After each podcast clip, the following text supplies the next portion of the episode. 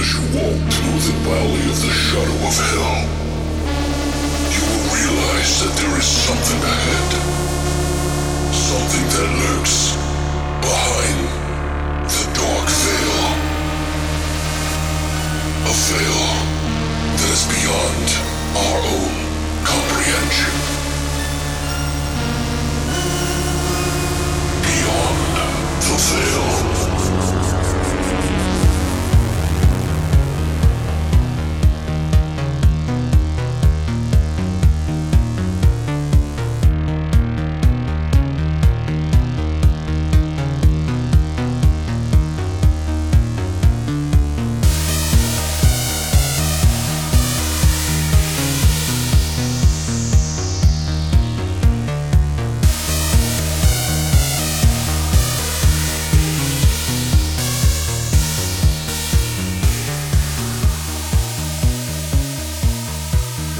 Welcome back to Beyond the Veil Horror Podcast.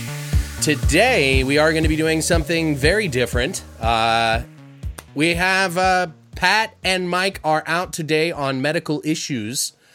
We wish them the best of luck there. But in place of them, we found a uh, much better co-host. uh, I kid, of course, but we have none other than Kyle from the Laughing Horror Podcast. Welcome to the podcast, Kyle. Well, thank you for having me on, Alex. How's it going today? Good man. It's finally good to have you here, dude. It's about time. You've been talking to me basically week in, week out. What since the beginning? yeah, I think since like the fourth episode. I don't even know. It's been a while. But uh, yeah, man, welcome here. So Kyle has a, a really great cast called the Laughing Horror Podcast. I'm going to put the information below, but we're going to talk about Kyle for a little bit because Kyle's a pretty interesting fella. So how uh, how are you today, Kyle? I'm pretty good. A little bit tired, but uh, I'm I'm ready to roll, ready to do this, and uh, I think we're gonna have a good time. Yeah, oh yeah. So Kyle, what what made you interested in doing a podcast in the first place?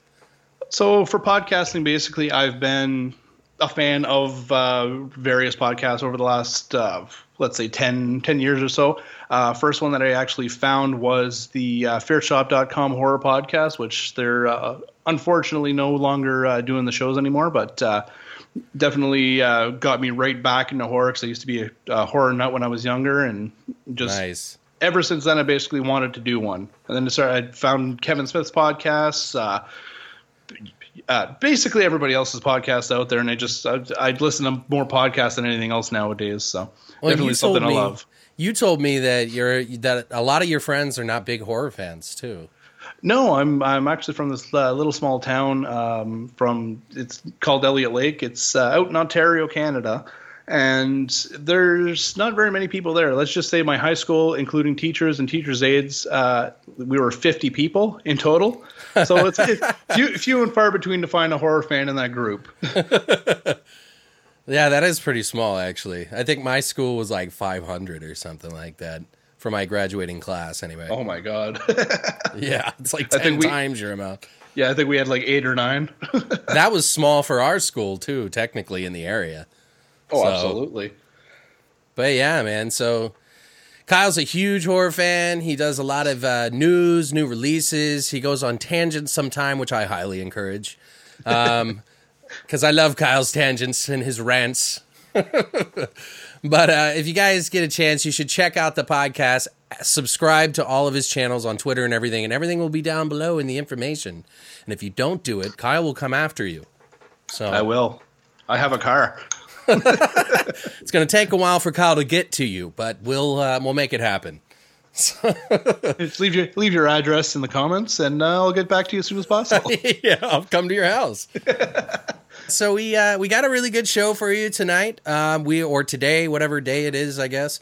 Uh, but we have uh, we're going to be doing a show about doorway horror. And if you're wondering what the fuck doorway horror is, it's technically any movie that basically deals with some sort of dimension that you can get into or something comes from back or forth. Doesn't matter. So we picked that to do for this episode, and uh, Kyle went above and beyond and watched quite a few movies too. So we have quite a few to talk about. yeah, def- definitely try to do my part. oh yeah, no, I greatly appreciate it, man. Um, but yeah, uh, other than that, have you been doing anything cool, man? Or Uh no, just work. I'm uh, I'm basically a full time stay at home dad and a full time employee of a uh, call center. Plus, I do this on the side, just uh, a lot cheaper than daycare. So uh, basically, work nights, take phone calls. I, I actually have a lot of time to do my horror research at work, so it really helps. But um, yeah, it, it's it's a bit of a hassle once in a while, but um, it, it's it's definitely worth it. At least I get to spend some time with my kid, teach him some stuff. He's obsessed with horror movies now at the age of two, so you know I'm, I'm doing something right. Yeah, that's how I would be if I had a kid, man. But if you guys are wondering, if you want to call him, it's one eight hundred hot Kyle. That's the number to call for Kyle to work on his phone at night. Uh, no, You're like, what the fuck? You forgot to mention it's five ninety nine per minute. yeah, or more. I, I, think if you use my discount code Beyond the Veil, uh, you get a discount. So yeah, thirty cents off. Is that American or, or, or Canadian? I'll be nice and uh, make it American. It's worth a little bit more. uh, so I haven't really been doing all that much, man. Um, but I've been busting my ass on the podcast, watching the movies, and yeah, I can't really think right now. Oh, I've been working on music again. Oh, lovely. Trying to finish our uh, album. Actually, Mike uh, did a music video over the weekend, uh, just this past weekend. Oh, really? For, for, his band Hardwire, and he'll probably talk about that when he gets back. But the okay, can't wait to hear about that then for sure. Yeah, dude, it's uh, he the, some of the pictures are pretty gnarly. Like they've got like barbed wire around their necks and like blood out of their mouths and stuff. So it's kind of cool. Nice, but. Uh, but, uh, you know, Kyle, I think it might be that time. Horror shot!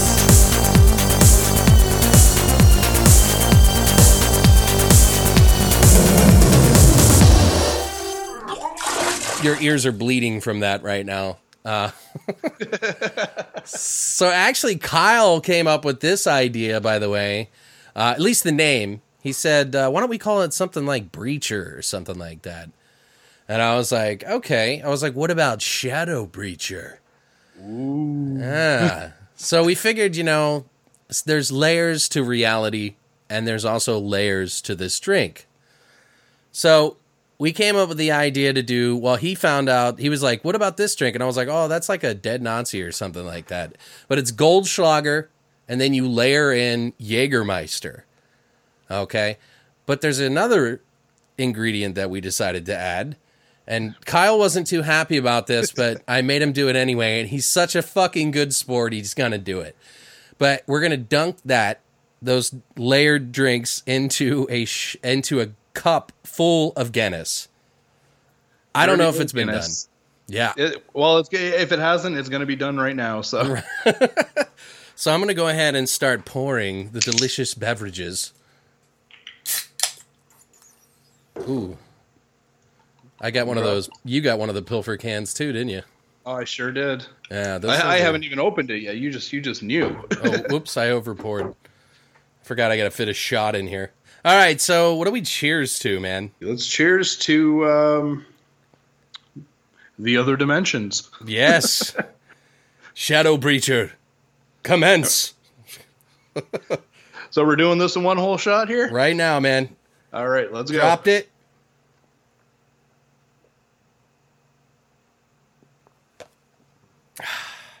I finished it. Oh, oh. You know, it's not so bad. Well, no, it, it just. Woo, Goldschlager just kicked in. yeah, the Goldschlager did cut through, and usually it's the fucking Jaeger.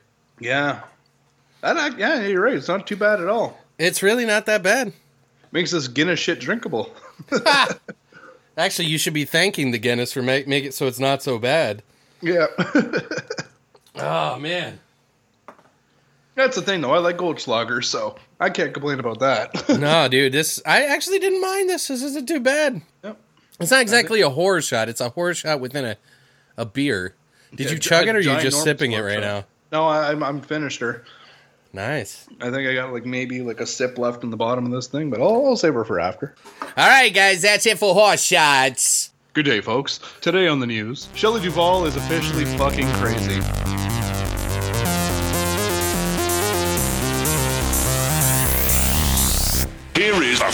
Boxing News.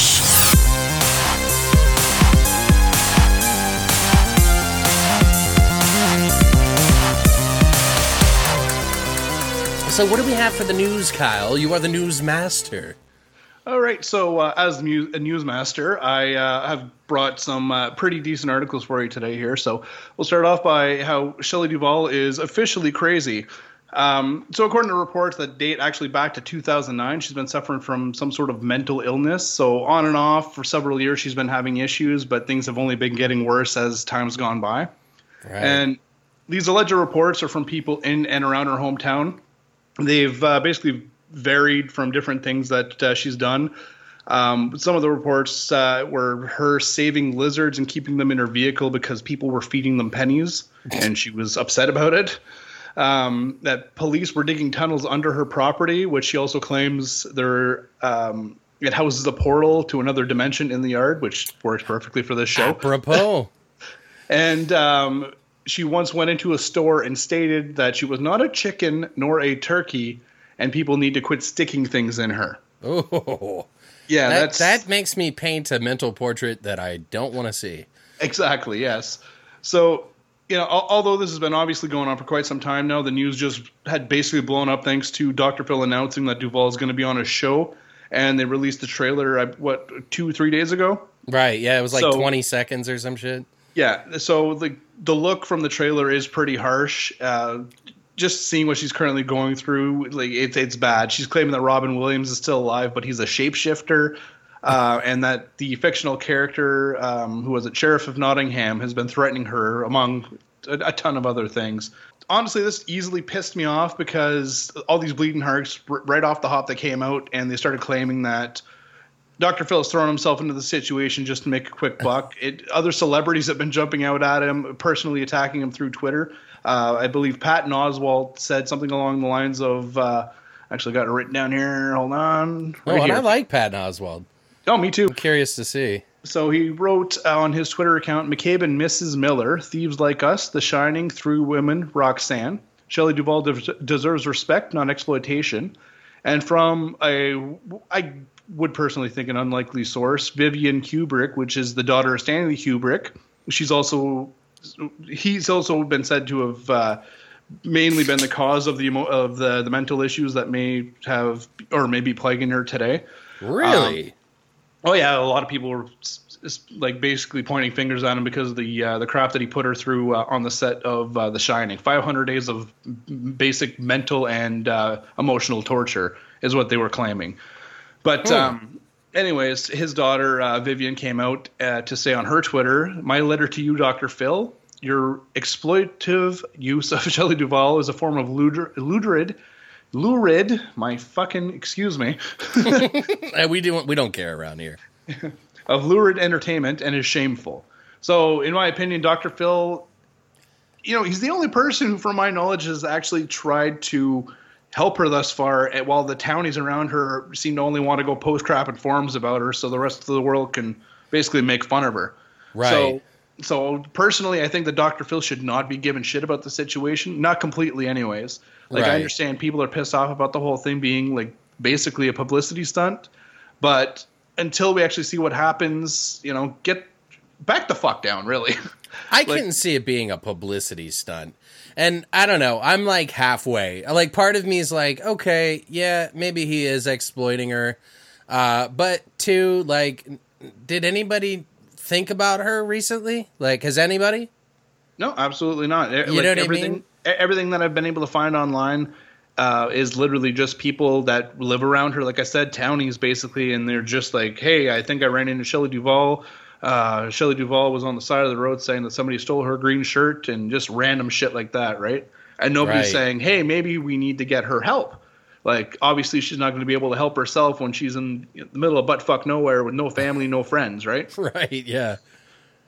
What what if what if okay. And so now guys, now that you know uh, we're recording this on a Thursday. So we're literally like 4 days before it actually this releases. So tomorrow on Friday is when Dr. Phil's going to have this show on. So by the time you're hearing this, if you didn't didn't already know about it, I'm sure the internet's going to blow it the fuck up over the weekend. Oh, in a fucking heartbeat. Yeah, but what if, you know, when she's on there, she fucking opens a portal with her mind and walks the fuck through. And she's like, peace. Dr. Phil's going to be shitting in his pants. You know what I mean? Oh fuck! You had you had to go there, didn't you? Yeah. You motherfuckers think I'm crazy? Check this shit out. You know, like, what the fuck? I don't know. It's sad in a way because she is such a beloved uh, actor, you know, especially Yeah. Because of The Shining. If it wasn't for The Shining, I don't think.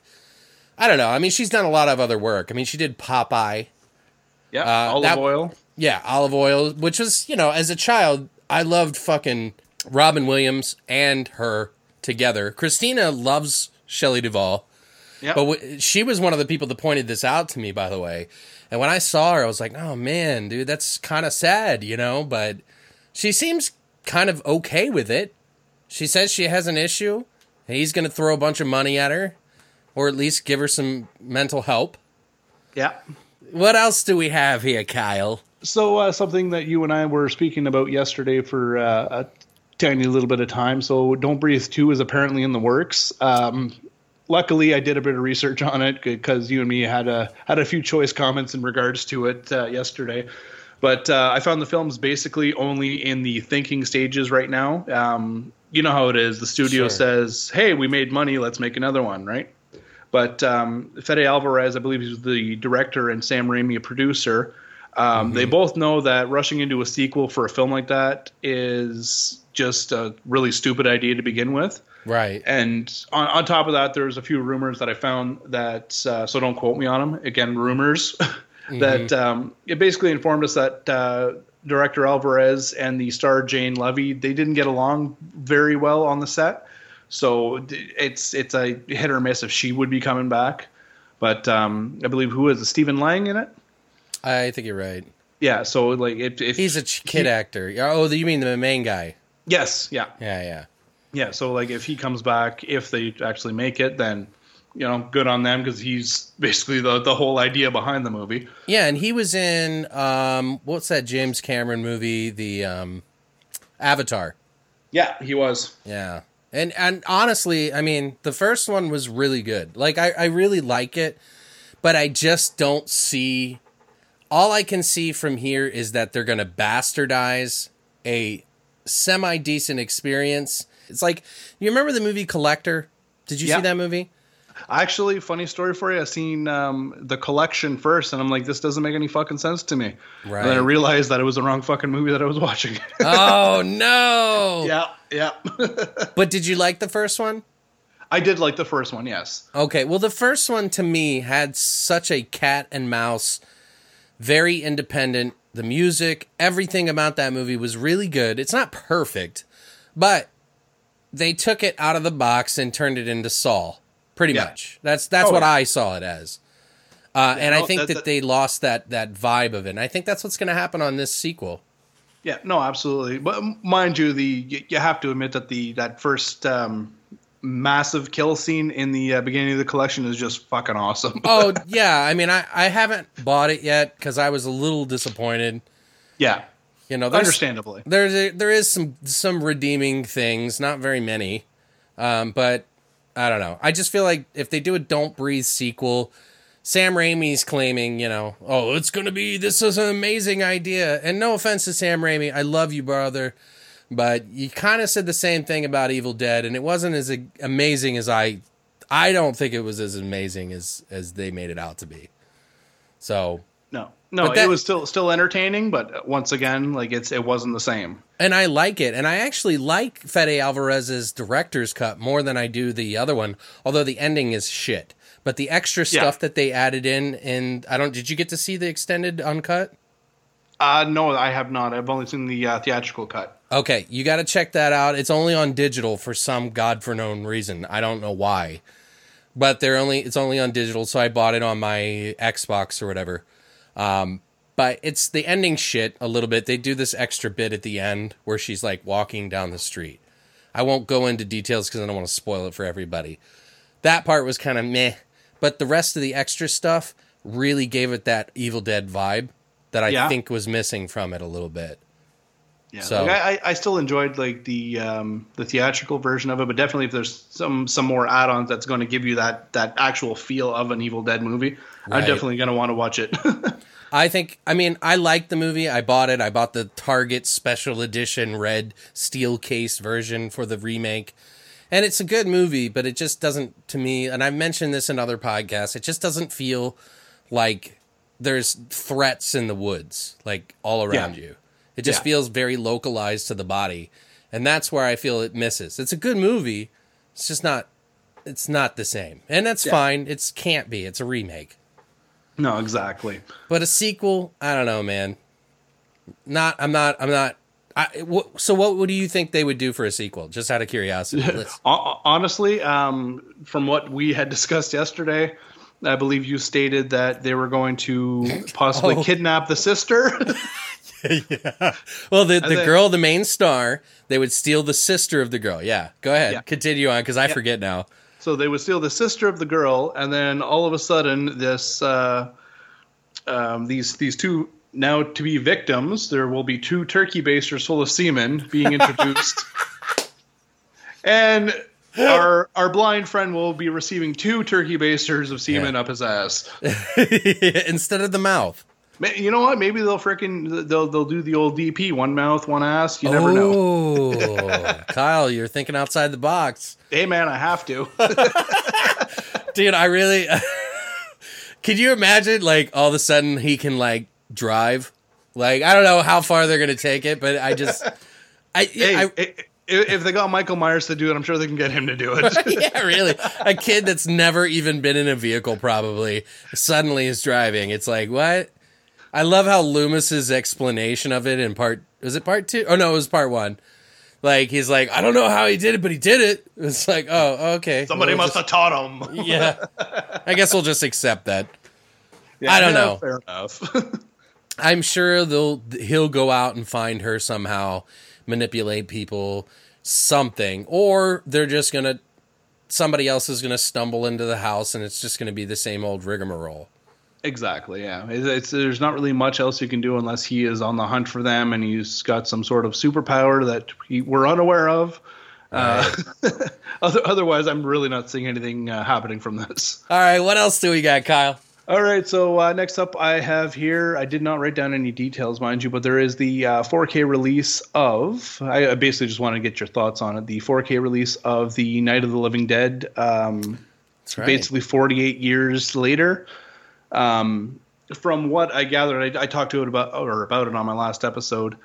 Um, basically, they had a special showing, and one of the actors was saying that they didn't like they they made it a 4K version. They they fixed everything up, but they left the like a graininess to it, just so you have that feel that people watching it back in the day had when they originally had it uh, go to theaters, right?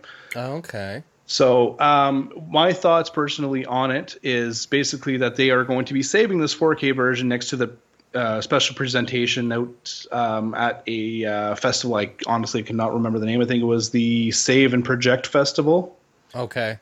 Um, so they had two viewings there, but I personally think that they're going to be saving this damn thing um, for two years from now when it's the 50th anniversary before they release it. So And then in like five to eight years, that'll be an 8K release. Exactly, yeah. And then, an 8K. Then we get to redo our collections again. I mean, I can't say I can. I'll complain necessarily, but it is a lot of money. You know Oh, what I it, mean? it, it really is. Yeah, I remember like between the the time between DVDs and Blu-rays was not that long, and I remember um, specific places. I believe um, Warner Brothers and Disney, and there was one other place. Basically, they stated, "Hey, if you've got the DVD, if you bought this DVD in the last five years." Send it to us. We'll replace it for you, but it's like like another like additional two three bucks a pop. So they would Right. actually replace everything for them. But I doubt anybody's going to do that again nowadays. Yeah, I don't know, man. I, I just the thought of 8K and 4K makes me like. I guess 4K is taken off. I guess it is. Yeah, no, it, it it. definitely has. And honestly, do, do you see a difference? Like, have, have you been able to actually view a 4K? I don't have a 4K TV, not yet. No, but Uh, have you seen it like walk through a Best Buy or some shit like that and Yeah. see it there? Like they look nice, Well, they only play like animated movies on those things when they do that. But that's that's what looks the best, right? Right, it does. Yeah, but throw in actually perfect example for you: Texas Chainsaw Massacre. Mm-hmm. You put you put a 4K release of that out, even the Blu-ray release. You put that out, it looks like fucking garbage. Right. It just looks like shit. Yeah, sure, the sound effects have been improved, everything like that. The chainsaw sounds awesome. The the you know cutting into the to, into the flesh sounds amazing, but it but it all looks so fucking fake. So you have to. Yeah. That's what I was something like thinking about for the Night of the Living Dead. I was like, well, is it just mean it's going to look really even even more fake? Yeah, but that's the thing. You're also in black and white, right? So you don't really have to like if there's some like there's a color that's off, you really don't have to worry about it, That's right? That's true. Yeah. And then the the fact that they actually kept the graininess in it kind of gives you an idea. Right. But uh, yeah, no, I, I- think that'll work out for that spil- film specifically, just because of what they're trying to do. But um, otherwise, a lot, like I said, Texas Chainsaw Massacre. Just try to, if you get a chance to, check out the Blu-ray release of it, and you you'll look at it and be like, "This is garbage." Is it really? Yeah, I don't even actually own that one. I have it on DVD still. yeah, me too. Yeah, because I prefer it that way. Like even if if I had a VHS, well, I do have a VHS player, but it's not something I put in my living room. You know what I mean? yeah, you gotta hide that shit. It's just for my porn. I'm kidding. the old box, the old box of uh, porn tapes, right? Porn's not supposed to be digital DVD. It's a clunky old dirty ass tape that you stick in there out of shame. You, you, you, want a you want a nice little uh, horror related uh, porn story? Which one's that? What do you What do you mean? I'm scared now. Uh, one day I was I was sick from school. I think it was like in the third or fourth grade or something. So I'm I'm like dicking around. My parents are at work and my sister's at school, so I'm like home alone. I'm like, oh, I'm just gonna fucking look through and through some shit, see if I can find some Christmas gifts or whatever, right? Right. Find this fucking box full of tapes. All I see is fucking Freddy on it. I'm like, oh shit, Freddy, like maybe Freddy Krueger, right? Put it in. sure enough, it's fucking Freddy Krueger. Oh, it's So a I'm- porn movie. No, no, it was fucking straight up Freddy Krueger. And then I try to go through this box figuring, oh, well, my dad's just hiding the horror movies from me. The remainder of them were porn movies. Ah, oh fuck, man! I, I told my sister about. it. I'm like, look at this, and me and her like like we're flipping through the tapes, like actually looking for horror movies. Like everyone's naked. What the fuck? and so, So, guys, ends up- just to make a long story short, Kyle's now a porn addict. I'm throwing you under the bus. I told you not to fucking say anything. Yeah, I'm so sorry, dude. but we'll anyways, cut yeah, this just, out. Just, just, just, uh, just a fun small uh, story for you there. No, that's funny, dude. So what else do we have? We got some. This is a pretty good news. I'm I'm really enjoying this. Yeah, not not not too too shabby, eh? Okay, so that was the 4K release. So um, we have a new Chucky coming out apparently. Oh Um, well, it, it's oh, oh, don't don't be so depressed about it. Have you seen? Curse no, of no, it's not a depressed. No, I I didn't mind Curse of Chucky, and it has Brad Dourif's daughter in it, who is Yeah. the girl in the wheelchair. She and she was okay. She wasn't very good in it, but anyways, It was the closest thing to the original, sort of. yeah. But with the twist that it was actually a sequel. Right.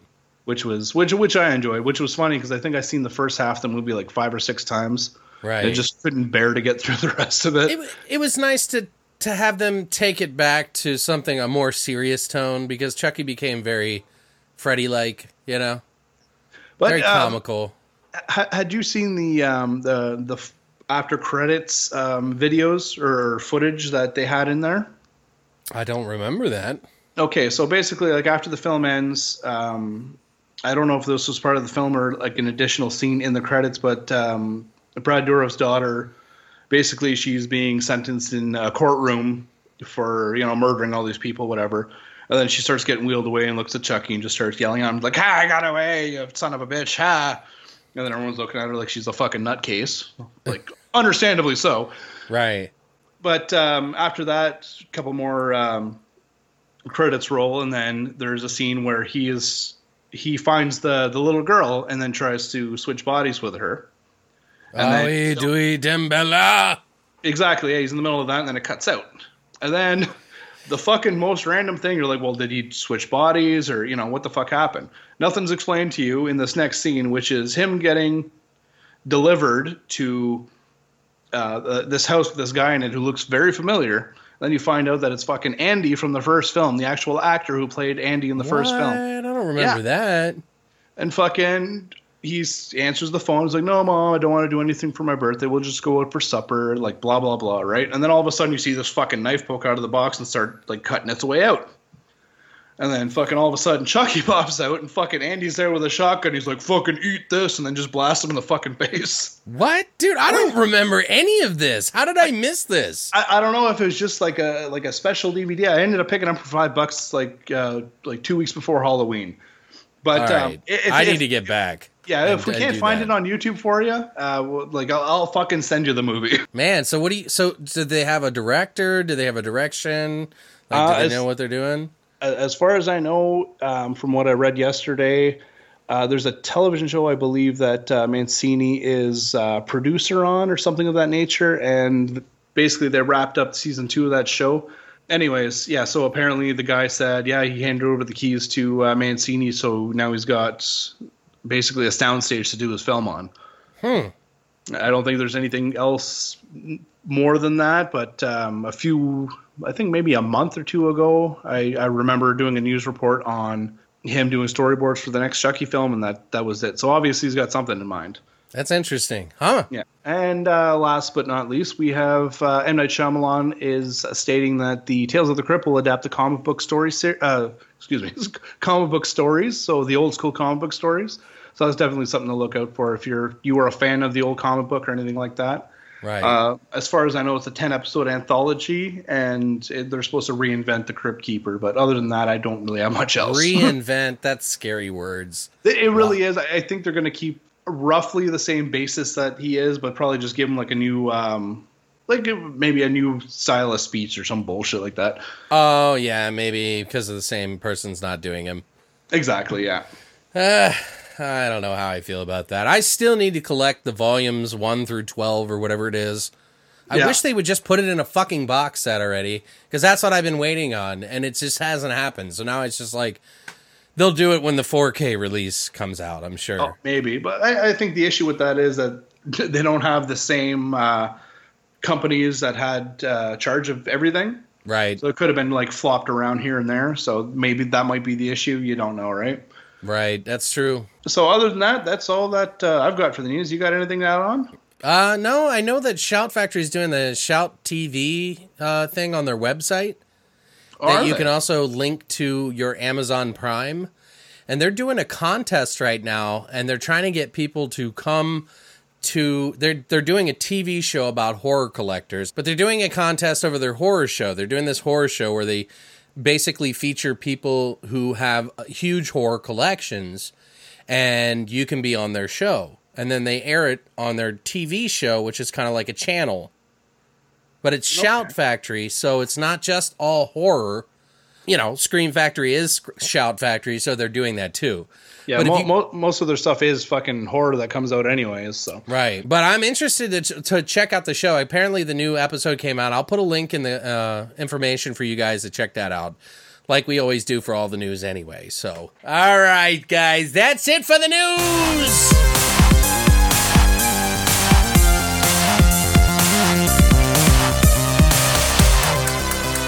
Now we're going to go ahead and step into the doorway horror that we mentioned earlier on. Um, we watched quite a few movies for this. Pretty much three movies, the same movies together, and then with one extra one that we didn't watch together.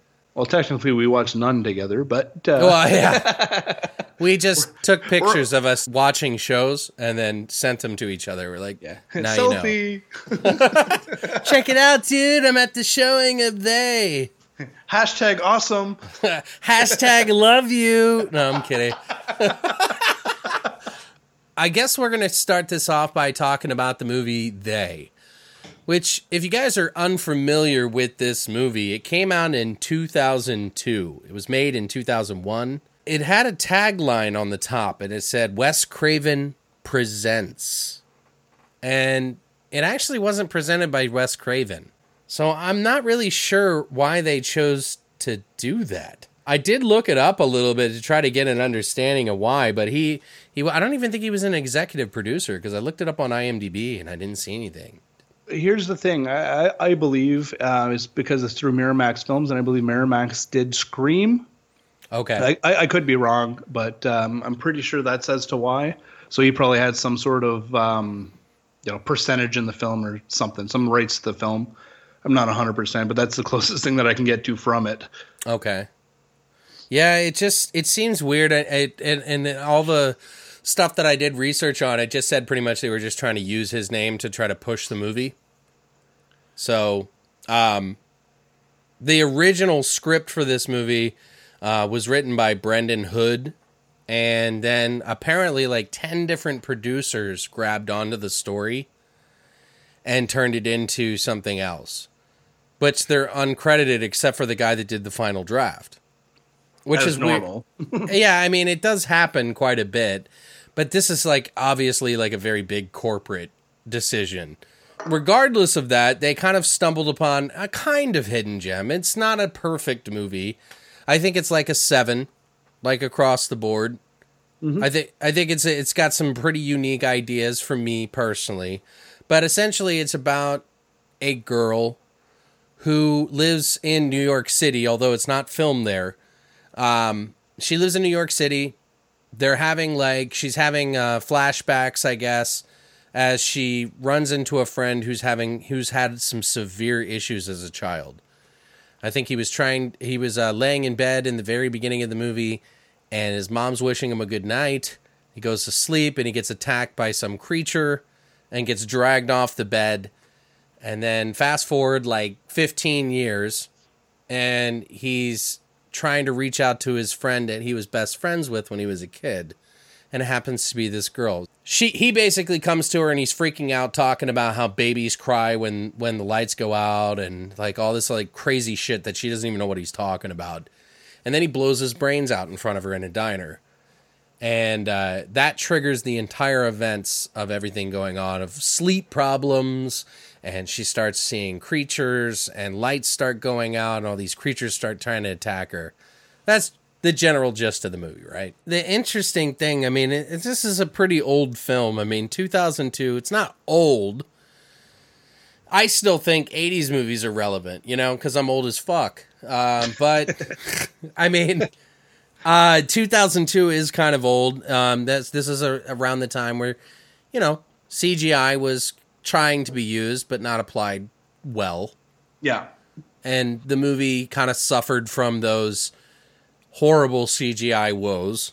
But I think the idea and the concept was actually kind of cool and interesting. One because it deals with someone with night terrors, which me personally, I dealt with night terrors as a child. So I understand and kind of uh, I don't know. I guess it kind of connects with me in some way. Yeah, no, I, I've I've seen people who had to, to deal with it um, over the years, and it's it's not pretty. So No, yeah, I mean, definitely I would walk something out that's got a horror aspect to it. Oh, it is scary. My parents said that I would walk out into the living room and start shaking. And then they would like try to like coax me into the bedroom again. Be like, "Okay, Alex, stop shaking. Yeah, you're freaking me out. I'm starting to feel like you're possessed by a demon. Can you go back to the room?" And I would just eventually just walk back to the room. did you piss yourself while you were doing it? No. I mean, Oh, I okay. had, you know, normal kid stuff, you know, when Okay, you're just just make ju- just making sure you weren't uh, actually possessed or anything. No, yeah. What? Only demons piss themselves? It's in the sleep. Well, according to The Exorcist, yes, and according to the Exorcist TV series, yes. Uh, essentially, they and and this is the really interesting thing, by the way. To bring it back to they, uh, the original script was written by Brendan Hood, like I said, but the plot dealt with the original plot, the unaltered script dealt with a group of four recent college graduates who basically they discover that the earth is actually run by a race of organic machines and which allow them to basically the human race to exist so that they can kill them and harvest their corpses for spare parts as quote unquote their instead of they their bodies break down and deteriorate is that not weird It definitely is weird. It, it almost has like from your explanation, almost has a feel of like cabin in the woods, almost just or because virus or virus. Yeah, absolutely. Um, maybe a good mix between the two. yeah maybe I mean, yeah, it's no, cool. I'm not definitely not. against it, but it's just I can see why the studio was like, uh, yeah, fuck no. Back in 2002, they're like, this is way ape shit. Uh, it's just sad, but I don't know. They is one of those movies that it really doesn't have. I don't know how to explain it, but the the, the interdimensional beings put these little chips in people's heads. They're like little bone fragments, not in their heads, but just in different parts of their body. So Another that- thing Shelley Duvall said, by the way. yeah, see, like she's right, dude. There's there's too much of a coincidence. this happened at just such the perfect time for the show. I know, right? but yeah, they is a. Um, I think it's. I I like the movie just because of the concept of it in a way. And in back in 2002, it was a very original for its time. Um, there's been a lot of other movies since then, so people may not like it as much. Uh, but if you had kind of come to, it was a very unique, uh, hidden sort of movie, like a horror movie Yeah. back then. And the the CGI is really bad, although they do use very minimal, uh, uh, just practical effects, very minimal yeah. But it's it's kind of creepy and i like the there's like this membrane world that you bust through and it all these creatures are like laying like bodies over top of each other that are like spider people and they just like kill people. Uh, or i don't know if they kill them but they like abduct them. So they're kind of like aliens interdimensional aliens. So that's the connection. You watched another movie though. One of my favorite stephen king ad- adaptations the Mist. the Mist. The Mist.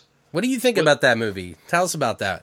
Well, half the cast of The Walking Dead are in it. Uh, Right? the only thing that can really be said, like if you're looking at the movie as a whole, is the ending. The ending is just fucking wild. I love it. I, I know. It's just the I am. I think that the first time I saw it was when my wife mentioned it to me. She's like, "Have you ever seen this?" I'm like, "Well, I think I've seen it." She's like, "No, no. Have you seen it? You'd know if you've seen it." So sure enough, I, we fucking watch it, and I just I lost my fucking mind for three days. I went Right. fucking Duvall on everyone.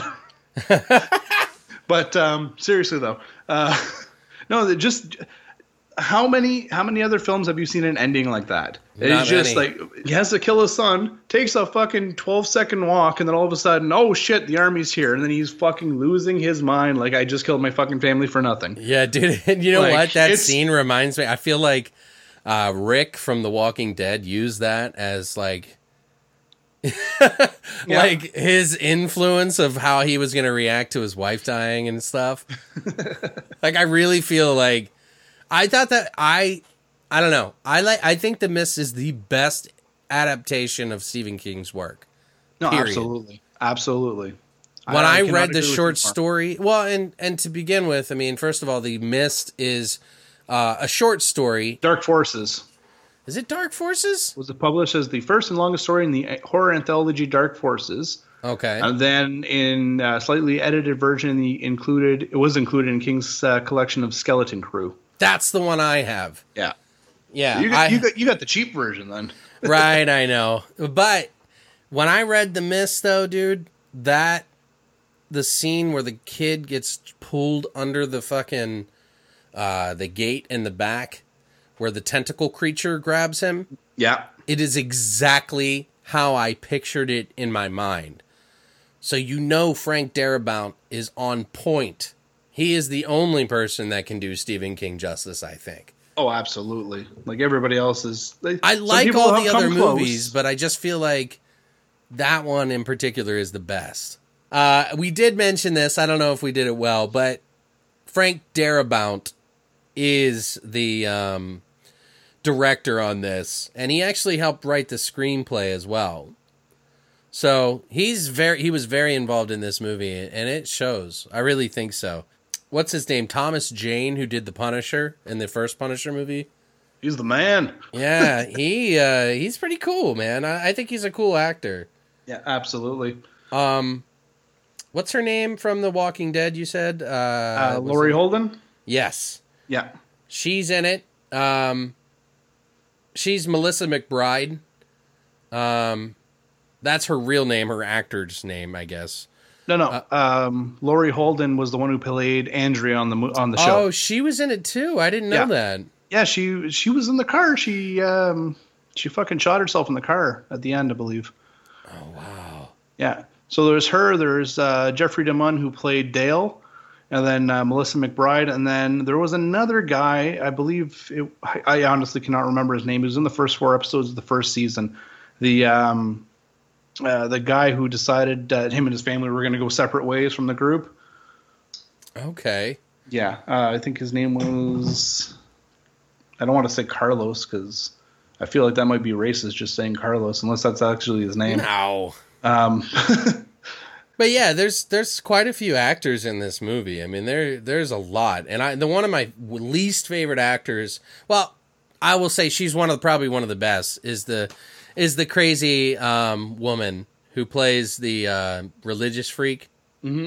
uh, Marcia Gay Harden. yeah. Dude, she does such a great job of making you hate her. Oh, absolutely. She's and that's how you know you got a good actor on your hands is when they can make you go, "Fuck you, I hate you." But here's the thing too. She's also got one of those faces that you just look at her and you're like, I don't like you. Yeah. like, uh, what what do they call it? Resting bitch face. I don't know. That's funny though. Is there any particular things in the movie that you really loved? uh, once again, it's just that that ending. It just blew my mind away. Like I, I couldn't believe it. Like I'm And like, why the fuck had I not seen this? Well, yeah. Sorry, I just had to throw that in there. Oh, absolutely. Um, Stephen King said it was like uh, he really loved the ending, and I don't blame him. that that had to be the most I, I, I want to say realistic, like in a scenario like that, when you're basically hopeless, like you've tried as much as you can, you're out of gas, you can't do anything. This is what we're gonna have to do. It's like the anti-Walking Dead, though. Basically, yeah. They- Yeah, we're not no one ever gives survive. up.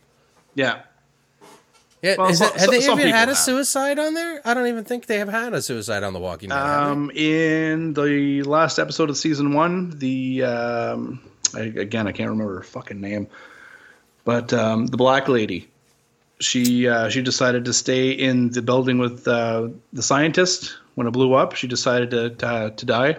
Oh, wow, it's been a while. Andrea wanted to commit suicide, and then they Dale pulled her out, and then um, what was that girl's name? Emily Kinney played her. Um, Maybe they're Maggie's just a little scared about using suicide as a tone in the movie or in the show. They could be, yeah, because the, the whole the idea behind the show's survival, right? Right, yeah. Everybody I, I, I know in the comic book they they did it very like piece by piece with uh, K- uh, Carol as her character in there. Like her Right. character in the comic book was completely different from the TV show, but like they basically they kind of hinted that she was going kind of like loopy from what was going on, and then you know one thing led to another, and she started trying to make out with a zombie. So.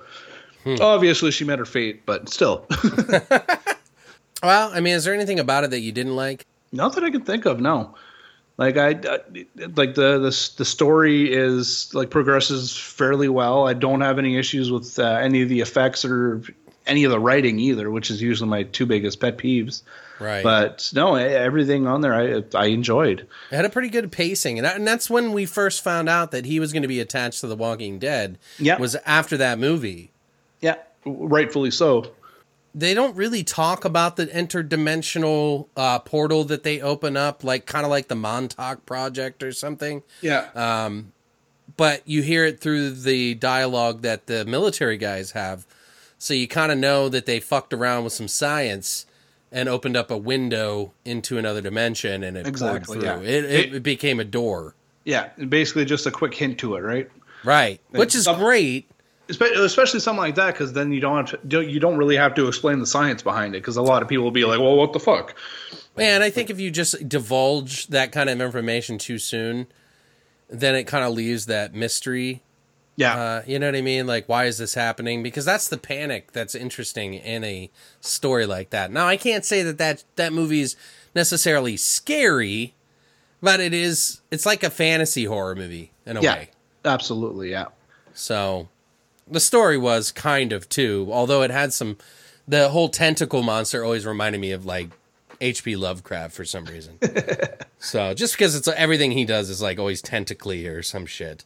Yeah. Um, one of the last two movies that we feel is kind of a doorway horror. And again, guys, like we always say, you know, there's always going to be movies that we don't mention because we just don't have enough time. But I, I do want to give a few nods out to some movies that I considered or that we considered before we did it. Um, that is Insidious is technically a doorway horror in a way. The movie uh, City of the Living Dead, Shadow Zone, The Editor, believe it or not, which is a great, funny uh, throwback to the 70s. uh, the Beyond, Resolution, In the Mouth of Madness, Event Horizon, I forgot about to- that one. Yeah, Event Horizon. Technically, they open up a portal into hell. Yeah. Forgot about that. Yeah, that one's. Uh, I like that. It's probably one of my favorite space horror movies. yeah, no, mine There's, too. there's not many. I mean, there's Alien, obviously, Yeah. um, but uh, other than that, I can't really think of one. But that's that's actually a pretty good one. Highway to Hell, House One and Two, kind of technically.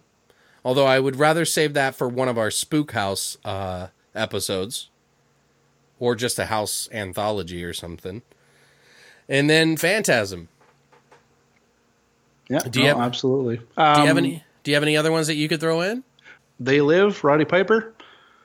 Oh yeah, they do go. Well, they go through. They travel through space. Yeah, but um, does he not get the glasses and then you can see through like the the the dimensional veil or whatever the hell, the hell it is? So you I see guess the yeah. I guess Yeah. it could be. Um, other than that, like, Well, You- there one basically come- movie. which one's that? Well, I watched um, none other than Jeffrey Combs, Stuart Gordon directed by From Beyond, Oh, and which is one that you haven't watched yet, which No, I'm I- super excited, and I don't, I won't ruin it for you. I promise. I, I own it, which is which is the biggest piss off because I own it. I usually freaking I'll, I'll uh, rent the uh, the rentals online nowadays, and I'm sitting there looking at the picture when you were mentioning it to me, and then I'm looking at it, I'm like, fuck, I own that movie. Right? And sure enough, while we were talking, I got up and I looked, and I'm like, son of a bitch, it's right here. Yeah, that movie. Uh, I would say Scream Factory did a really fucking good job with that movie because it is before they put it out, nobody had had a complete version of it. Like they took literally the the studio had thrown out a lot of the uh, MPAA unapproved uh, footage. They they basically the studio just threw out all the shit, and the only thing that existed was the work print, which, as you know, has all the like grease marker, you know, like prints on it, like all it was like it's just shit quality, and they brought it back to life and put it back in the movie. So they spent a lot of money and time on getting that to look uh, all the extra footage that had been cut out and it basically killed it. Stuart Gordon said that, it, that basically the movie had been castrated and now it's back in its full glorious version of it. So, which is pretty great. To give you guys an idea, the original story is based off an H.P. Lovecraft story. Uh, it's literally a seven page story. Okay. Really cool stuff. And it's essentially what you watch in the very beginning of the movie. It is essentially page for page what the movie uh, does. So you can actually watch that beginning of it before it starts off and says from beyond. But essentially, the story is a group of scientists have developed the Pretorius Resonator, a machine which allows whoever who is within range to see beyond the normal perceptible reality.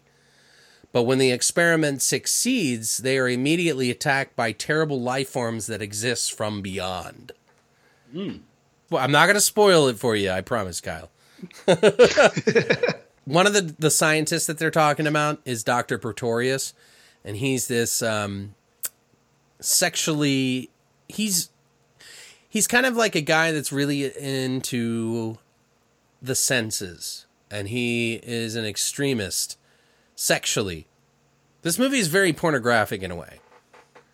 And uh, some of the people that were close to Stuart Gordon were like, Are you making porno now? When they made this movie. Although I don't think it's as bad as that retrospect. Mm-hmm. It's not. It does have some nudity and stuff in it, but it, I don't think it's nearly as bad as people make it out. But essentially, it's kind of like taking the Thing movie, the original, the John Carpenter's Thing, and kind of bleeding it into a H.P. Lovecraft uh, reanimator style movie. Really? Yeah, it's it's actually really cool, man.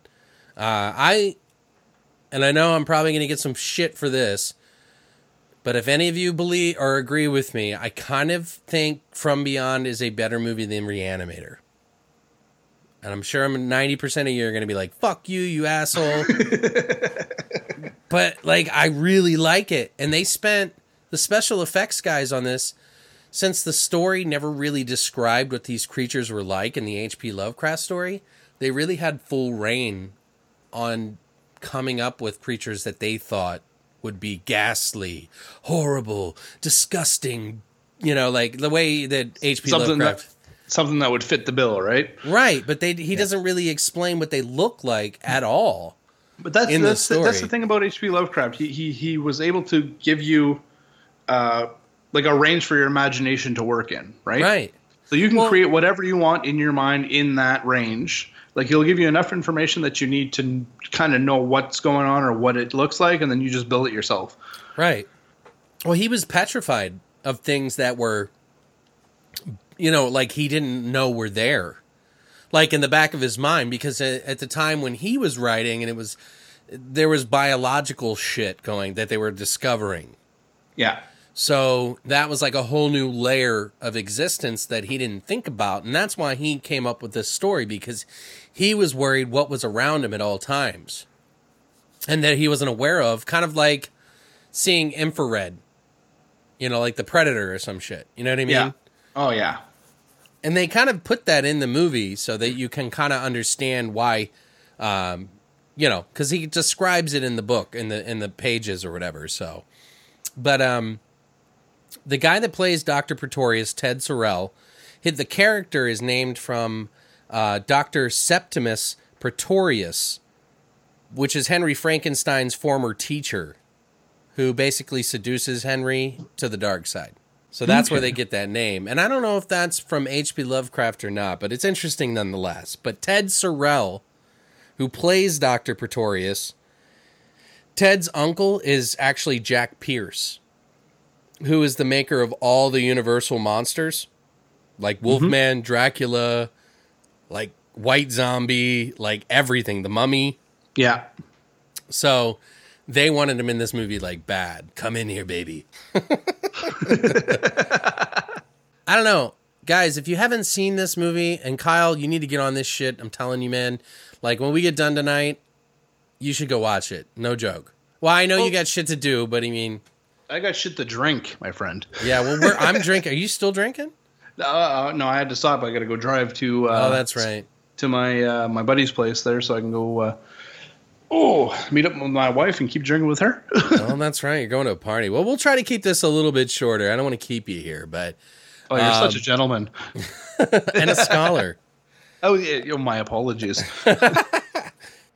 Just to give you guys a quick uh, just a quick uh, little tidbit about this movie the special effects guys that worked on it some of the same guys that worked on like terror vision i can't think of his name off the top of my head and that's horrible of me. I'm a little drunk right now.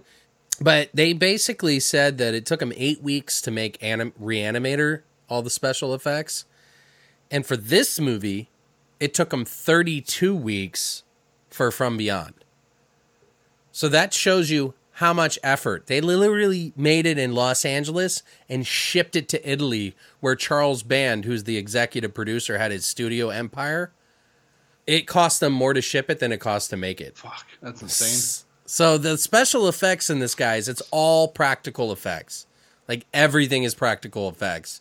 So if you're a fan of this and you haven't seen this, I you owe it to yourself to watch it. And if you're a fan of Reanimator, Jeffrey Combs is in it, Ken Foree's in it.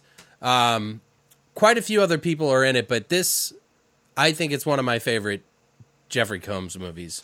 Just because I like that Beyond the Veil thing. That's why we named the show this. You've you've definitely piqued my interest. So I've definitely I've, I've as you were speaking to me, I grabbed it off the shelf and I put it on the uh, corner of the table here so I can uh, watch it tomorrow morning. There you go. You gotta again. You gotta let me know what you think about it too. And if you Oh, if you do, talk about it on your podcast. You know I will. Yeah, because I would love to hear what you have to think about it. yeah, no, for sure. I will. Uh, I would definitely let you know what I think about it because the way that you're describing it is right up my alley. The special effects, everything like that as well. Like and the storyline. Like super I'm, creative, dude. oh yeah, It's I, I'm I'm super down for it for sure. Now, one of the other two movies that kind of inspired this uh, theme, this subgenre that we're making up, essentially called doorway horror, uh, is none other than the films by Anthony Hickox, um, Waxwork one and two. And we figured we'd end the podcast on these two movies because we really, I don't know, it's one of those those are these are the type of movies that you love and hate they're just shit movies, but they're great movies at the same time because they took a lot of risks that a lot of companies couldn't do, and they did it in such a short amount of time. We both watched these. Did you watch them in order, Kyle, or did you watch them out of order? I watch them in order. Okay. kind of hard not to. yeah, I don't know. Some people do the opposite, and it blows my mind. I'm like, I can't. Like, if I watch those movies, I have to watch them in order. Yeah, no, it's it, they, it's it's almost like for those of you who haven't seen it, it follows kind of like Halloween and Halloween Two do. Like it's basically back to back.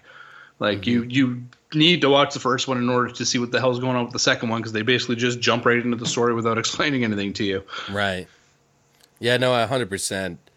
And uh, to give you guys kind of an idea, who direct the writer and director, director Anthony Hickox, he was uh, he also directed Hellraiser three, Hell on Earth, and he also directed Warlock: The Armageddon, which I did not know this. Those two movies I like a lot too. I think the Warlock two is probably better than the first one, although I'm sure there's people out there that probably cut my throat for saying that. No, I was definitely a fan of uh, of uh, Hell on Earth as well. I like that. I like the third one. I took. A, I remember going to see Hell on Earth, uh, or Hellraiser three. Yeah. Uh, I took a girl from high school um, to go see that. My mom bought me the tickets because I was not old enough. I've been there. yeah, she bought me the tickets, and then she gave me the tickets, and we went to go see it. And it was like really bloody and gory for her. And she was like, "This is what you do? You take girls out on horror movie things?" And I'm like, "Yep." and uh, so we saw the movie, and as soon as we're done, she was like, "God, that was like the bloodiest thing I've ever seen." And I was like, "Hey, you want to get strawberry milkshakes?" and she was like, "You would, wouldn't you?" so, but anyway, so tell me what you thought about Waxwork One, and and maybe what the story is about. All right, so basically the story is following a small to or a medium to small group of kids because they kind of separate midway through. Um, basically, you've got your rich kid, and, and just to let you know, basically each character that's in here is based on a horror trope. So you got Right. your hero, you got your slut, you got your nerdy girl, you got your jock, um, the the comedian, and so on and so forth, right? Right. Um, basically, there's a waxworks that opens up into in their town. They get in, the girls get invited to uh, bring um, what is it, six friends or six people all Yeah, together, had to including themselves. six total. Yeah. So they said, okay, well, we'll we'll go ahead and we'll get some friends over, and they gathered their, their friends together. They show up there, and two of them say, "Well, fuck this, man! Like this place is creepy. We're out of here." So they get in there, and basically, the um, all the exhibits, if you will, um, are all portals to another dimension. Which basically, if you get brought into it, you get brought into a scenario that that um, a display represents. So there's um, is it the first? Yeah, the first one. Um, there's girl goes into it and is basically um, like a vampire story. So basically, like Right. representing Dracula. Um, another one represents the mummy, things of that nature. So after a little while, they start getting, you know, um, coming coming on to like, okay, well, we this is what's going on. They start trying to get the police involved. Nothing really comes of it. Uh, and they decide to okay, well, we're gonna go see the what the hell was his name, Which one? Which one Sir, talking the, the old guy in the wheelchair. Oh, uh, Sir Wilfred. Sir Wilfred, yes. So they go Yeah. see Sir Wilfred, which is the main character's um, grandfather's friend or something of that nature. And anyways, they ask him like, "Hey, this is what's going on," and of course, he's got all the answers for them. They say he says you have to burn it, burn this place down, or else hell will be unleashed on Earth. But uh, Sir Wilfred and his uh, posse or mob decide to show up, and they uh, just start mowing the place down with shotguns and swords and all sorts of shit. It's great. Yeah, that was a pretty uh, funny. Uh, it was really bad fight scene in a way. oh yeah, It was really bad, it was. but there was a reason for it. But to give you guys kind of an idea, one of the main actors in it is Zach Galligan, who, if you already know, was known for being in Gremlins one and two. He was the main kid. He was Billy. Um, is it Billy? I think. Yep, yep. Yeah. He I think he does a really good job. He plays like the suave rich kid who's, you know, in high school, I guess. Or is it no, he's in college. College, Yeah, yeah. he's in college. But, you know, he's really pretty young. And uh I don't know, this is kind of like around the height of his career. So, apparently and and the thing the reason that these these um displays for like the mummy, the wolfman, like all these other different displays are coming to life is because there's artifacts from these real creatures and real um, like Dracula and things that they put in the display that brings them to life. It gives them power. And so they're like Satanists or something, and they're trying to get souls in order to, I don't know, bring everything to life, I guess Yeah. but the museum is pretty cool. Like apparently the idea came from Anthony Hickox was like, what would it be like to spend the night in a wax museum? And that's literally as far as the idea came from. So, but which is kind of cool though, because I would be creeped out being in a wax museum overnight. Like that would freak me out.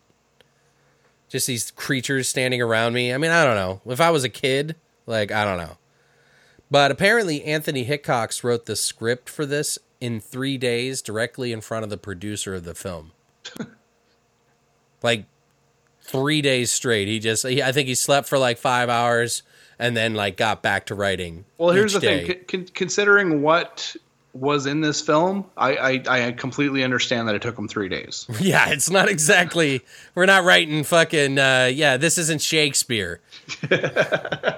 but Monkeys on a typewriter. That's all it is. Yeah, but it's cool though. Like the idea to have several mini movies in a movie is like a really cool idea. yeah. You know, it's very unique in that sense. And since this came out, this came out in '88, so there'd been other movies that did similar things. Kind of like, um, kind of reminds me of in a in a very faint way is kind of like when each person has a dream in Freddy Krueger's Nightmares. Mm-hmm. Do you know what I mean? Yeah. like they all sort of have their own little world that they belong to, own set of rules and things that are uh, that are in that. So it's kind of like watching like seven movies in one movie in a way. Yeah, like a giant anthology film, but the exact same characters being used for everything, and it, it's like like I was telling you earlier. It's basically a love letter to the horror genre.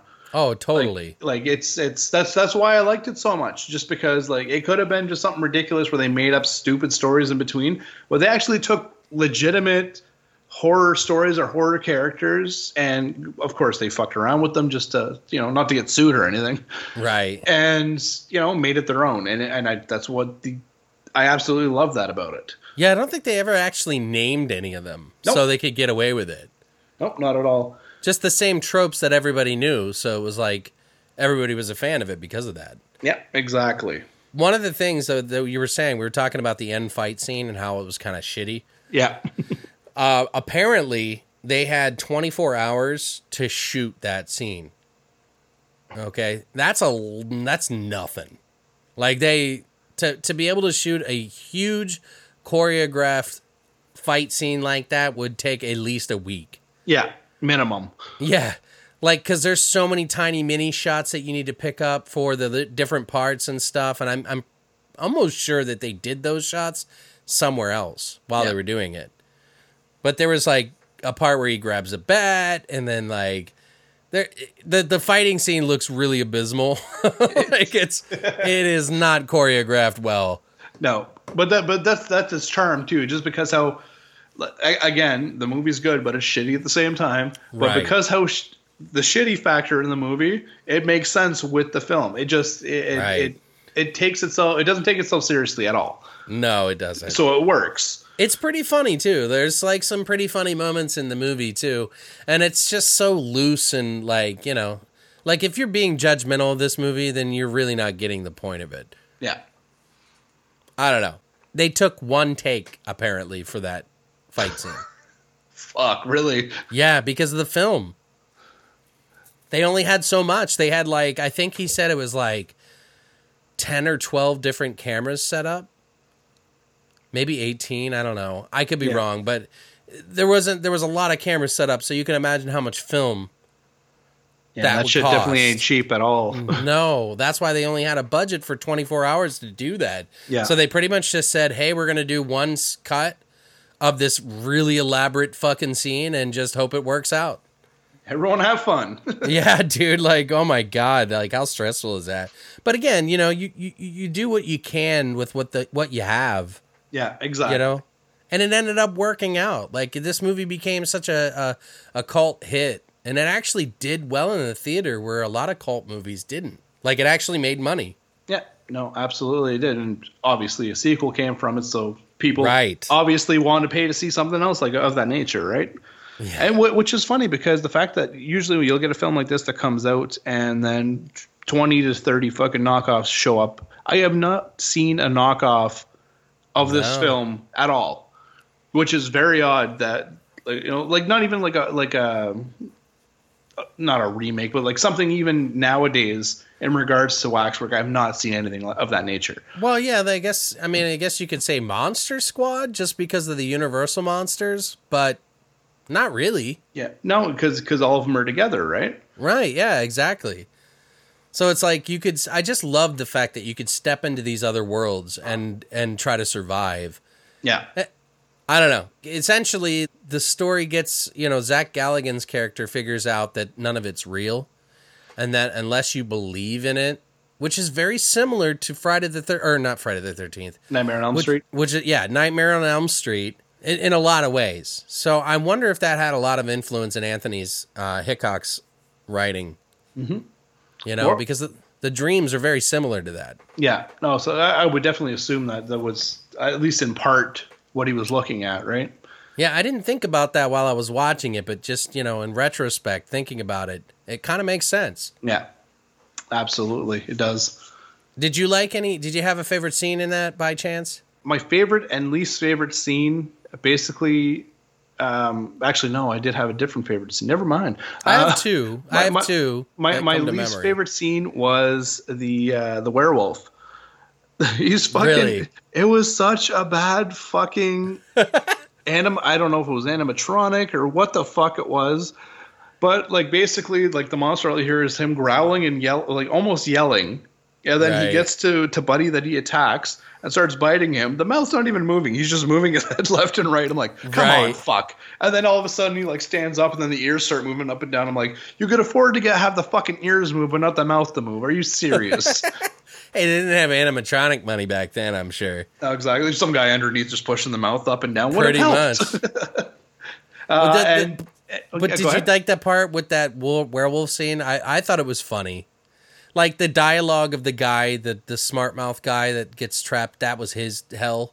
Yeah, he's try, trying to help the guy out, and he's just yeah, like and he's like off, talking to the sky, like that they're watching out of amusement. Yeah, You know about this fucking thing, like the gods are watching him, and he was like, "Oh, all right. Am I drunk? I don't know." But then the like he breaks the chair over the guy's the one of the guys that comes into the the cabin breaks Yeah. a chair over the werewolf. Yeah. And then the werewolf does the little sweeping motion off his shoulder. yeah. It's so ridiculous. Oh, absolutely. Um, the, the other one though, which was it was stupid, but it was honestly my favorite um, during the the vampire one when the girl like runs into the dungeon and sees the guy like her. I guess it was her boyfriend. and He's strapped to the table. Oh, the white kitchen room Yes, where they're yeah, cutting like- him up on the table. Exactly. Yeah. So Yeah. he's got he's got like a maybe like an eighth of his fucking uh, leg left on the top, and then his foot's left. Everything else is bone. And then a rat shows up, starts nibbling on his fucking leg, and he's like, "Oh, it hurts! It hurts!" And I'm thinking Yeah. to myself, You have no nerve endings. You have no fucking nerve endings. You don't have muscle. You don't have anything. It's fucking bone, dude. and then they're fucking basically when they're uh, what was it like a, a fight going on or something like that? They're basically crawling all over him, and he doesn't Yeah. say a fucking word. yeah. You know what's funny about that scene actually is that they used, I think it was 32 gallons of blood. really? Yeah, something ridiculous.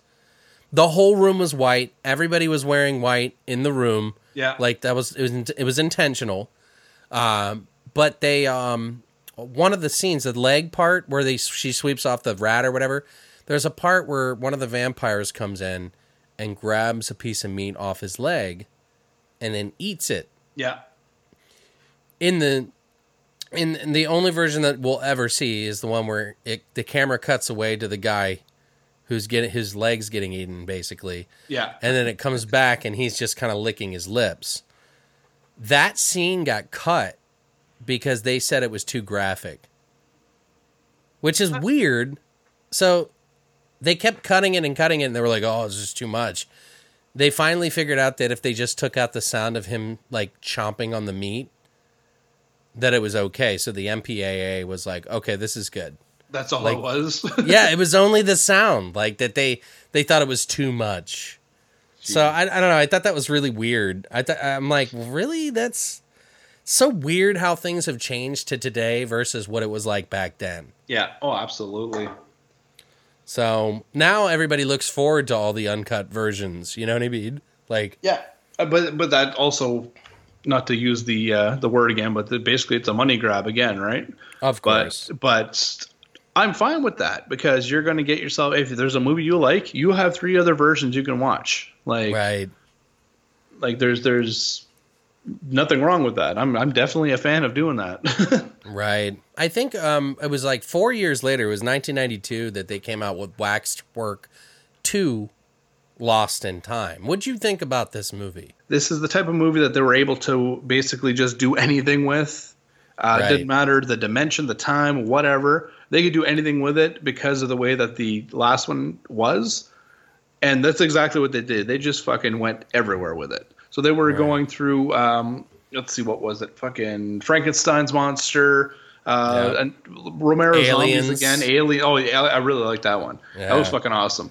But yeah, just you know they, they were and they were all short enough that it kept you interested and even if it was something you didn't like it was you know you had enough time to just be like oh i'll just watch this for five six minutes and then move on to the next story right Right. it didn't feel as funny as the first one because obviously that's what they were going for to a degree Right. but uh, it still had that um, some some comedy to it, and the fact that they're basically replaced everybody from the uh, the original is kind of a kick in the ass. But you know, shit happens. Right. Well, and then the first one, they burned down the fucking waxwork.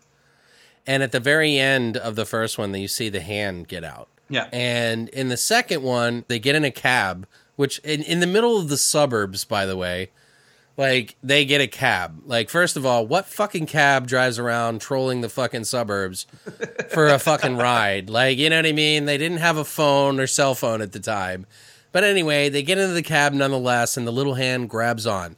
Now, also another thing, the first actor that was in the first movie, she was dating Anthony Hickox when he was making that movie. Ah, And between the time that the second one came out four years later, they had broken up. So he didn't want to use her because they had broken up. And what he said is that when they split up, well, supposedly he said it, it, to, to piss off Hollywood, he picked a completely different actor that looked nothing like her instead of the typical, oh, let's try to match her up with somebody else thing. yeah, But but I honestly think, and this is just my personal assumption, opinion, I feel like he did it to piss her off. likely, like- yeah, or he was likely nailing that one too. I wow, I don't know. They didn't mention that. it's in the commentary. Yeah, they have sex in the commentary actually. There, there you go. Shit. But I don't know. I thought that was kind of interesting. So they picked this other girl, and she did a really good job. In fact, he wouldn't even let her see the original movie. Like he didn't want her to watch it or nothing. yeah, He was like, "I want you to come in completely fresh. Fuck her, You know, let's just do our own thing. Wait, he wanted her to what? No, well, all right, buddy. Where the first one took place with artifacts that were held by very evil people, the second one dealt with a time travel box that Sir Wilfrid left behind for Zach Galligan's character and his girlfriend. So this one technically dealt with time, but it was almost like they were just jumping into other movies. That's what it seemed like to me. Yeah, but it worked. It, it's it stuck with what they were doing in the original one. So Right. you, you really can't complain about it. Yeah, I mean, basically, they stumbled in what they call "quote unquote" God's Nintendo system, where God and the devil duke it out. yeah, So, which I thought was kind of cool. I think that's kind of funny. Sir Wilfred comes back as like a, uh, uh, what is it, a raven? yeah, a raven. Yeah, while he's like in a dungeon or whatever. Um, you said you really liked the alien segment where they were like on a spaceship and stuff. Yeah, What did you? What What are some of the things you liked about that? just the, the fact that you could like without even them having to do anything you could tell what it was like they they obvious like that's obviously what they're aiming to do right Right. Like, to, to bring basically bring you aliens without bringing you aliens yeah, the alien didn't look anything like the no aliens. absolutely it looked it looked more like predator than anything yeah, it was kind of weird. Had this really huge head. yeah uh, but uh, like they they the way that they had the um, the actors dressed up the way that they were speaking like everything just worked out so well in that scene i don't know what the hell it was but it just i, I loved it Yeah, it was able to get the point across that it was aliens, but without using it as exactly aliens. just just quickly and simply and then they never said uh mentioned the word right Right. There was a lot of actors in this movie too. oh there was yes Just to note, just a few off the top here. Uh, there was Bruce Campbell, my man David Carradine, uh, Alexander Godunov, who was the bad guy in Die Hard, and he was also played Max in the movie Money Pit with Tom Hanks. He was like the love interest uh, for the his wife's ex.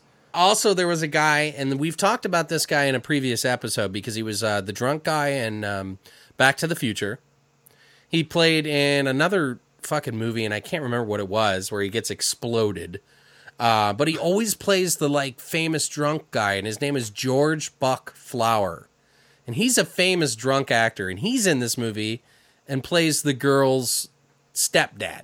That guy, oh yeah yeah fuck yeah, where no, the hand I- I kills he- him or whatever, it chokes yeah, him out or whatever. he just he just had this like this like you knew he was from somewhere that you've seen before right, he, he- he acts the exact same way he probably dresses the same way too like a fucking slob right. Yeah, no, he was. He is literally like Hollywood's like famous drunk.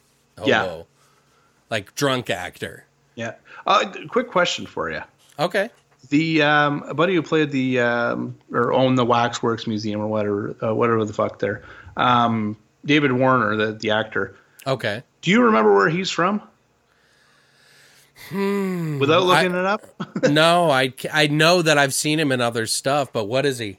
Ninja Turtles 2, The Professor. Oh no Yeah. shit! That's right. I fucking sat there. I don't know how long. I'm watching it, watching him. Like he dresses the same fucking way. Like there's, I don't understand. I know this guy. He looks the same. He dresses the same way. He's just older. And sure enough, I'm like watching, or my son's watching Ninja Turtles 2. I'm like, there's the son of a bitch. Well, the old Ninja Turtles too, right? yeah. Oh yeah, yeah. Not the not the new one. crap. Yeah, not the one. the, yeah. By the way, as a side note, the new Michael Bay Ninja Turtles. To be honest, I thought it was better than the first. No, Michael no, Bay one. absolutely, absolutely. It was. Does your Um, kid like that one or? Oh, he he loves anything with Ninja Turtles on it. Him, Yeah. his his his priority list is Paw Patrol, which I'm not sure that you know what that is. I have no idea. basically just dogs that are like they each have a job and they have a crew or something like that. It's it's kind of weird. Anyways, uh, Ninja Turtles, creepy clown. So basically, creepy clown videos on YouTube. Wait, what? Yeah, your kid likes creepy clown videos. He's he's a fucking weirdo, man. I tell you, he, he takes after his old man. And Chucky, he's fucking obsessed with Chucky. so weird. yeah, I know. Uh, When I was the kid, man, you couldn't get me near that shit. Right. Yeah. Well, Yeah. I mean, I, I probably was obsessed with it somewhere subconsciously, Yeah. but not like actively seeking it out. No, exactly. No, he'll come up to me and he'll go to the to the movie um, where the movies are. He'll grab one out and be like, "Hey, Dad, I've got Chucky. I want to watch Chucky." Okay, not gonna say no. Oh man, that's pretty cool though. yeah, and how old is he now? He's he's gonna he's actually gonna be three next week. So, wow, that's crazy, man. oh yeah, Like your kid's gonna be smarter than you were at three years old. You know what I mean? exactly. Yeah, Like, well, isn't that crazy thinking about that? Oh, absolutely. The, the the shit that kids can do nowadays is just freaking phenomenal. The get mind you, everything's fucking horror related now, but Right. Um, I got like a, a shit ton of zombie games downloaded on the Xbox, and he was sitting there. He's like, "Dad, I want to play a zombie game." So I'm like, "Oh, whatever." Like keep telling, keep, I kept telling him no. I just finally got sick of it. I'm like, "Here's freaking Left for Dead 2. Like, which gun do you want? Do you want the Uzi or the shotgun? He's like, shotgun. So I give him the shotgun, place him in front of where the zombies show up. He's just blasted him left, right, and center. I'm like, what the fuck? But that's fucking awesome. I like that your kid loves that shit, dude. That's so funny. Like I, I would just be so amazed if I had a kid. Like I would be like, "Here's all this horrible shit you shouldn't watch." You know? Mom. yeah, I know. I don't know. I was. My parents didn't care. I think they did, but they were like, "It's not real. Just, just know that." But that didn't change my nightmares. So. exactly. Yeah. But to kind of give you guys, like, to finish up the story a little bit, I mean, essentially it takes off from the first one. The first one, they get in the cab, they go back to their uh, abodes. Like, he goes back to his house, she goes back to her, like, fucked up life. And apparently she's this, like, prim and proper girl in the first movie, but when she goes back to her stepdad's house, it's like this fucking shithole. And uh, apparently, the, the hand followed her back, kills her dad. She gets blamed for it, and now she's being held in court as a murderer. And she tells the court, of course, that it was a fucking living hand that killed him. Nobody believes her. Zach's character is like, fuck, how do we fucking figure this out? And lo and behold, like he supposedly there was this dialogue that they didn't have in the first movie where Sir Wilfrid said, if anything goes wrong, just go to this location and figure it out and look behind the mirror. Like, what's her name? The behind or look for Alice behind the, the looking glass. yeah. So Alice in Wonderland. Right. So they go to Sir, Sir Wilfrid's uh, fucking place, this hidden place. They turn on the light switch. It activates this fucking projector, and it's like talking to him and his girlfriend as if he knew that they were going to survive somehow. And they pick up a little uh, chess piece character, find a hidden doorway behind this mirror, and find this box that opens up a portal to another time. But to me, it just seems like they're opening up a portal into another movie because it takes them right into what? Fucking Frankenstein, Yeah. which is pretty cool. Like, I thought that was cool. There's a lot of really big actors in each of these scenes, by the way. But I think my one of my favorite ones is not just the aliens one. I like that one a lot. They did the one with Bruce Campbell where they're in the "Don't Go in the House" Yeah. black and white film. And I think that that's like I don't know, just the the fact that he's like the the paranormal investigator. The ghost like ties him up to a cross and rips off his chest a little bit. and then he like cuts a rope, like he's like cut the rope uh whatever the guy's cuz like when he shows up, he's like a character in the story and it's not like him. So they're calling him by a different name, but he's like, cut the rope, Brian, whatever the fuck your name is. And it cuts him and he falls on his chest on the ground. Gets his rib cage full of Yeah. fucking rocks and dirt. Oh my God. There's like his rib cage cracks and there's like rocks and shit in it. Look at Zach Galligan's fucking. Uh, uh, what the hell did he say to it? He turns around and is like, "Oh, I think that might be infected." Yeah. He's like, I think that might be infected. He was like, can you get some water and, and wash it off? And he throws vinegar on his chest. And it's like this whole like comedic, you know, slapstick thing that Bruce Campbell is like really great at. yeah. So, but I don't know. I love that part, and they they do a really good job with the uh, in the movie. They do this like sword fighting scene because what they end up in this medieval time. Do you remember? I don't think they mentioned exactly what time. It was definitely like a medieval time for sure. It seems like it. Like yeah. essentially, the story is that the there's this evil king, and he's like trying to take over the king's land by replicating him and turning his body into that. And they have this weird panther woman changing scene that's like he turns this woman into like half panther. And it's really freaky looking. Um, Yeah. But he's trying to take over the king, and and that's the part where it got a little slow for me. But they have this really cool end fight with sword fighting between the fucking evil guy and Zach Galligan, and they're sword fighting through dimensions. Yeah. And I thought that was so fucking cool. Oh, Like the- absolutely, it was. It's just you're watching, it like, oh shit, oh shit, oh shit. Yeah, it's like all these like nods to all these favorite movies. Like, uh, I believe they did like, well, first of all, they did. We talked about Frankenstein and Aliens and Don't Go in the House, Yeah. but they do Doctor Jekyll, Dawn of the Dead, yeah, Jack the Ripper, Nosferatu, uh, Invasion of the Body Snatchers, Godzilla, Lost in Space. These are all the dimensions that this guy's like fighting through. That's amazing. yeah. No, it was definitely, definitely great. I love that. I don't know. That just that just freaked me out. Like, cause like I just wanted to be. A, li- it just made you want to be in each one of those worlds, like individually. yeah, So no, absolutely. No, I, I, I, I really enjoyed it. Like that was. I remember seeing Waxwork. Uh, well, the first one like years ago, Right. and the second one that was the first time that I seen it uh, today, and I, I really enjoyed it. Well, what do you think? I mean, do you did you uh do you have a favorite between the two? Because I feel like I don't know. I like both of them, but I'm a little bit partial to one. Yeah, I I, I like the storyline in the first one. Like like I said, it's fucking nutty, but at least it's a storyline. And then the second one is basically like, here's a tidbit of information. This is what you're going to go on to follow the next story. But we're basically just going to throw in all these cool scenes for you to uh, to work with, Right. which th- that I enjoyed. But um, yeah, you know, it's, it's kind of a toss up because I really enjoyed the scenes in the second one, but the first one, like the story, uh, uh, I, I guess we'll go with two. Yeah, I kind of feel that way too, but I think I think the first one's probably the better movie in in in, in general, just because of that long period in the medieval time that they have in the second one. yeah, But I love the scene when they're sword fighting and going into all those different dimensions. And it's almost like an updated version where it's like the first one is like dealing with your classic monsters in a way. yeah, exactly. Yeah, And kind the of kind of working one- working through the history, right? Exactly. And it's like the second one's like it's almost like you're doing a story about the 50s versus all the characters in the 80s. Yeah, So I don't know. I, I kind of lean towards the 80s a little bit in that. Don't hate me. I still like all the Universal monsters and shit. uh, but uh, it's not. It doesn't affect me as much as like some fans out there. Like for me, 80s was just like just frothing at the mouth, full of ideas, and all Yeah. those things that I grew up with. I'm so nostalgic to. That's why I probably lean towards the second one a little bit more. yeah, no, absolutely. But yeah, man, that's about it. I mean, we there's so many other movies that we listed off that we could probably talk about for days and days.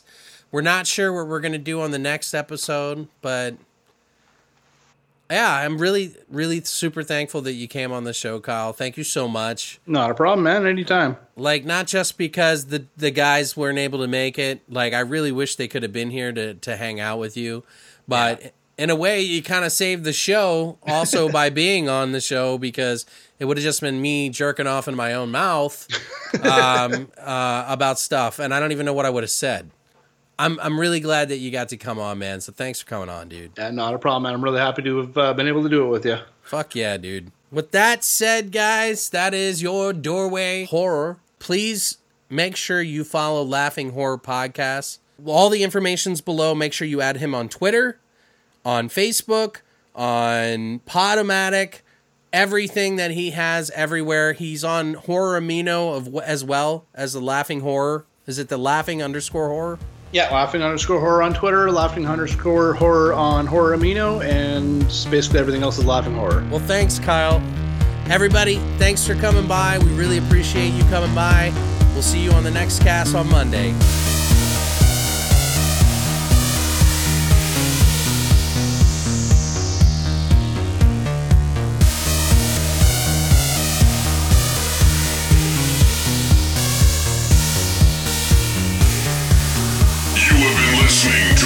Beyond the Veil Horror Podcast. Tune in every Monday for a new episode I said I'm not gonna hurt ya. I'm just gonna bash your brains in.